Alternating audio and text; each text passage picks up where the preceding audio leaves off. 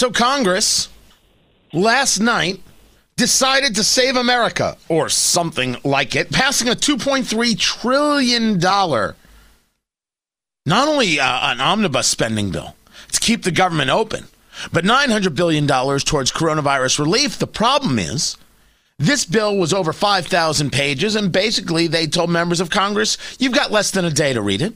That's what it seemed like to me. And then you take a look at what's in it and you realize the American people are only getting $600 when places like Pakistan get $10 million for conversations about gender. What are we looking at here? Six senators voted against the entirety of the package. And in the House, they bifurcated it. They split it up. And one of the people who voted no was Congressman Jim Banks. Me, I'm Tony Katz. This is Tony Katz today. 833 got Tony. 833 468 8669. Congressman Jim Banks joins us right now. He is from the Indiana 3rd. So we're talking about Fort Wayne and Northeastern uh, Indiana. Before we get into the purpose of the no vote that you gave, I believe, on both sides of this thing, the bifurcation, the splitting this up that was done, I take that to mean that there were actually two spending bills that were put forth in the House. Is that the case? And why did Nancy Pelosi do it?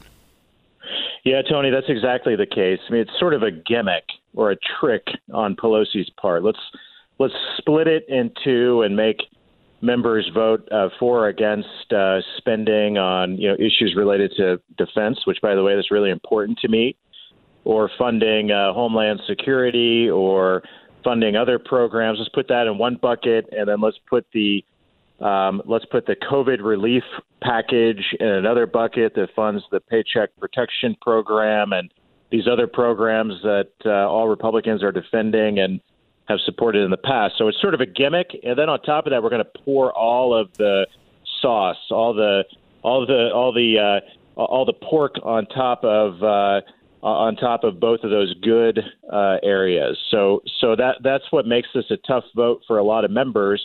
At the end of the day, we didn't have a day, uh, just a day to read the the five over five thousand pages. We had about three hours uh, to read uh, over 5,000 pages. I guarantee you, not a not a single member of Congress had time. It was uh, to go through. It was about a thousand pages an hour, over a thousand pages an hour. There's no way any of my colleagues were able to read it, and they're probably going to find out in the days to come. There were a lot of uh, there were a lot of poison pills that were sprinkled into into both of these uh, spending packages too you know, we the people have now seen enough of this. We've had so much access to this that we know when something is being rammed down our throats, a la uh, Nancy Pelosi saying you have to pass the bill to find out what is is in it. We know when these things come up, when you've got 5,593 pages to read, as you're saying, in three hours, that it's an impossibility. Nobody crams for a test like that. But yet these things continue to happen, and members of Congress continue to vote for these things. You voted no in both places. The 1.4 trillion, the 900 billion. Let's start with COVID because that has to deal with your constituents and those restaurants, those bars, those businesses uh, outside of that realm that have been affected, that have been forced into levels of shutdown or levels of, of, of half service. Why was your vote a no vote and how do you explain it to your constituents? Yeah, I mean, I I, I campaign uh, for Congress four years ago, Tony, to go to go to Washington and fight against this, to fight against reckless runaway government spending. At when I got to Congress, the national debt was less than twenty trillion dollars. We're going to end. We're going to end 2020. We're going to be close to thirty trillion dollars in national debt. I couldn't hold my nose and vote for for this bill. By the way, I did. I did cram for tests in colleges uh, where I where I needed to read a thousand pages in a few few hours, and uh, let me tell you, it didn't work very well. I didn't I didn't get good grades in colleges, and it doesn't work very well when members of Congress are expected to take it or leave it. I mean, they, yesterday they said they couldn't post the five thousand pages. We were supposed to get access to this uh, to the text of this bill uh, 24 hours before uh, we were we were going to vote on it, and they said due to a uh, uh, an error uh, uh, messages that they were getting when they were trying to upload it digitally um, and, and uh, that there were there were these computer issues and glitches they were having, and they were unable to to, to post it. I, I, I, in my mind, I don't I don't trust Nancy Pelosi enough to believe that that's the case, right? I mean, she they didn't want to post this and give members of Congress enough time to read it because they knew that it was filled with bailouts to the Kennedy Center, which, which by the way, you know that that we we were faced with that a year ago. Now we're faced with that again. Tens of millions of dollars to the Kennedy Center, programs for for uh, to study gender issues in Pakistan, uh, bailouts to the to the postal service without reforms uh, that put taxpayers first when it comes to programs like this. We could go through a laundry list of reasons to vote against it, but at the end of the day, a, a several trillion dollar spending deal, the biggest spending deal in American history. Not enough time to read it, and not not any not any uh, way to fund it or pay for it. Doesn't put taxpayers first. Doesn't put America first. It doesn't put my three daughters and their generation first. That we're going to straddle with over thirty trillion dollars in national debt without a way to take care of it. It's just something that I, I at the end of the day, I couldn't vote for it. We're going to be saddling everybody with a tremendous amount of debt. Talking to Congressman Jim Banks of the Indiana Third District. Uh, now let's get into this 1.4 trillion. So this is the omnibus spending bill, and it seems to me that when they put these things together, that's when people saw all the levels of we have weird priorities in the United States. Like for example, the seven I think it's 700 million dollars over the course of years uh, to Sudan uh, being amongst uh, many of the things that are being uh, call, called out. Conversations about water resources on the Tibetan plateau. Um, then there's uh, what is it? A million dollars. That's it for for Tibet. Uh, issues. A U.S. India Gandhi King Development Foundation with an annual budget of $30 million. These things come out and we lose our heads on these subjects. Talk to me about this omnibus spending bill because there are members of your delegation good people who voted for it. Both U.S. senators of Indiana, Todd Young and Mike Braun, voted for it. Uh, the senators of Nebraska, uh, Fischer and uh, uh, Sasse, voted for it. Only six senators didn't. What was wrong? I just laid out for you some of the insanity, but what was the fundamental of what was really wrong with a bill that would have paid uh, the military more? And that's something that you focus on often. Yeah, it, it is, and we've we've fought for four years to rebuild the military. We fought for four years to fund priorities that help us compete in great power competition against China and Russia, and and transform our military in a way that uh, it wasn't equipped to under Obama and Biden uh, four years ago when when Donald Trump took office. But this is the this is the definition of insanity, Tony. It's doing the same thing over and over again. Uh, you know, we got we, we got to this point because we couldn't pass a full fiscal year spending measure uh, the right way, the responsible way at the beginning of the fiscal year on October 1st.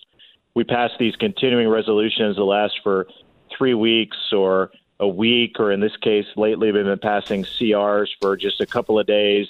Keep kicking the can down the road with with uh, a bunch of members of Congress that want to get out of Washington and go home and see their families uh, before Christmas, and that that's what it got down to. It got down to the wire here, where everyone was sick of it uh, we'll you know we'll hold our nose and vote for it, and and hopefully uh, next time around it'll get better. But it never gets better. I mean that that's the problem. I again we started 2020 out with a 20, 20 22 trillion dollar national debt at the beginning of of 2020. We're going to be closer to 30 trillion dollars in national debt because nothing changed because we allowed Nancy Pelosi to run this this uh, process and negotiate massive spending deals. This this one in this case, the largest spending measure in American history. As I travel Northeast Indiana, and re- really the entire state of Indiana, when, when I talk to small businesses and people who have been drastically affected by coronavirus, Tony, they're not begging me for, for more more handouts and and bailouts. They just want their freedom back. They they want their governor to reopen the economy. They they want local governments to quit um, uh, cramping uh, their ability uh, to open their businesses and employ their employees and and uh, and make a living. That that's what they want. They don't want. Uh, I, I haven't I haven't heard people knocking on my door demanding um, six hundred dollar dollar uh, stimulus checks. They're they're demanding their freedoms back. That that's what they want more than anything at all. And they don't want us to straddle their kids and grandkids with more national debt to do it. And that's what makes me the most angry about this this uh, this uh, spending deal last night, and uh, why I can't I can't just go along with it anymore. Now, by the way, I was sharing some of the uh, projects in there. I want to make sure people know I was reading the ones I, I believe I was reading the ones from the COVID relief bill. The COVID relief bill has the groundwork for a climate security advisory council. That doesn't help a small business anywhere in Indiana, Nebraska, or anywhere else. Talking to Congressman Jim Banks of the Indiana 3rd District, there is some talk that the reason this was uh, bifurcated is that it really does, uh, or that the fact that it was bifurcated, put into two bills, exposes the very slim majority that Democrats have. And uh, what I want to know is does that mean there's an opportunity to pull some people over to maybe not move forward every far progressive thought. You take a look at people like Tulsi Gabbard, who decided not to run uh, for for reelection, and she's going out throwing haymakers and bombs. Is Representative Gabbard, uh, who drives me crazy because I can't believe she believes what she believes. Uh, are there is there a thought amongst the leadership set, amongst Kevin McCarthy, the House Minority Leader, and others, that there are opportunities because of this slim margin the Democrats have, because they did so poorly in the election election. That there's a chance to grab some people and maybe move some legislation that isn't downright evil? Yeah, absolutely. And and one of the reasons that Pelosi needed to get this deal done uh, this week is because uh, everything changes with the new Congress in January. So we're in the lame duck session right now with the with the uh, the, the current Congress, but come January third when we swear in the new Congress, where Democrats are going to have a slim single digit a majority, which, by the way, uh, not getting a lot of attention, but with with uh, with Biden picking a few Democrat members of Congress to fill his cabinet, there there are going to be some open Democrat seats. I even I even read one report, Tony, where uh, for a while until they fill a couple of those open seats, the Democrats are going to have a razor th- razor thin one or two seat majority. And if, if you saw the rule vote yesterday, you saw the squad vote against the rule. So if that happens come January, Democrats are not going to be able to pass anything at all because they're going to have the squad fighting with Pelosi and the older, uh, uh, more mainstream Democrats. They're not going to be able to get anything done, which is which is why when Pelosi when Pelosi released her schedule for 2021 for Congress, we're only going to be in session 100 days in 2021. That's that's half the number of days that we were in session the year that Donald Trump started uh, his his uh, his term back in 2017 when when uh, when Speaker Paul Ryan and Republicans when were in charge. We were in session 200 days to put that into perspective. Why is Nancy Pelosi only bringing us to Washington to work for 100 days in 2021? It's because she knows that we're better off.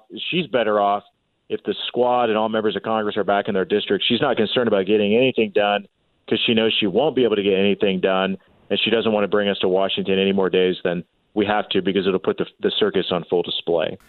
Before I let you go, Congressman Jim Banks, um, there's a lot of talk about January 6th and the counting of those electoral votes.